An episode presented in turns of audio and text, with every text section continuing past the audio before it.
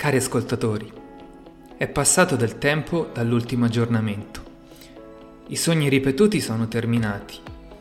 Ho sognato sporadicamente, con lunghi intervalli tra un sogno e l'altro, e siamo ritornati alla normalità, così che quei sogni ripetuti non sono stati una casualità, ma la sensazione di qualcuno che avesse voglia di comunicarmi attraverso i sogni.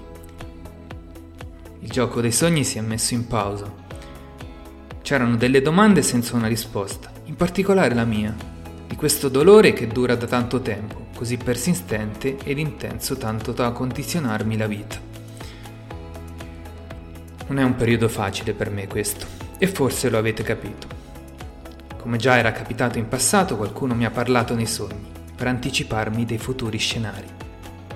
Questi sogni sono dei libri aperti ed hanno trovato delle verità che la situazione sta forse migliorando e che qualcuno non vuole vedermi migliorato e mi tormenta e si diverte lì di nascosto.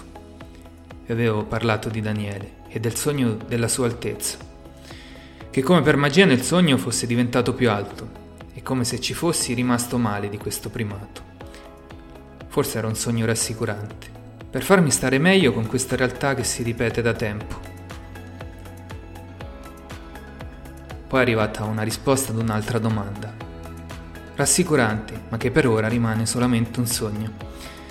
Che questo dolore troverà forse una spiegazione, che lo scopriremo solo nelle prossime settimane.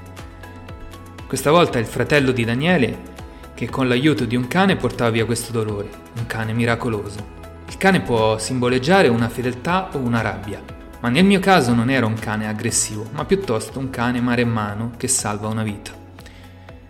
Nel mio animo interiore non classifico il cane tra i più buoni, ma piuttosto tra le figure aggressive, e questo sogno di un cane salvatore mi suona strano.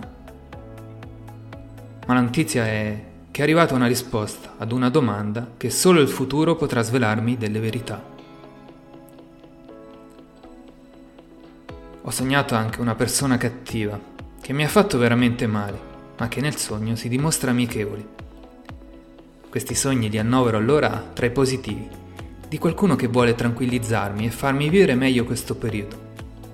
Infine, parliamo dei sogni ricorrenti, di sogni ripetuti nel tempo, come se qualcuno volesse comunicarci qualcosa a cui non gli diamo considerazione. Secondo alcuni esperti è il nostro inconscio che comunica con noi e da un punto di vista psicologico un'interpretazione dei sogni ricorrenti è che rappresentano qualcosa per cui siamo preoccupati o che dobbiamo prendere in considerazione. Tematiche importanti come decisioni da prendere, cambiamenti da affrontare, perdite o minacce di perdite, conflitti, insoddisfazioni.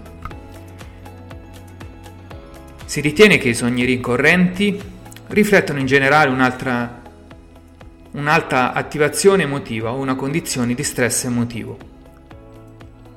Ma queste spiegazioni sono delle volte vaghe come nel mio caso non coincidono. È da diverso tempo che non sogno di fare l'ennesimo esame finale, ora che vivo in particolare un periodo difficile della mia vita.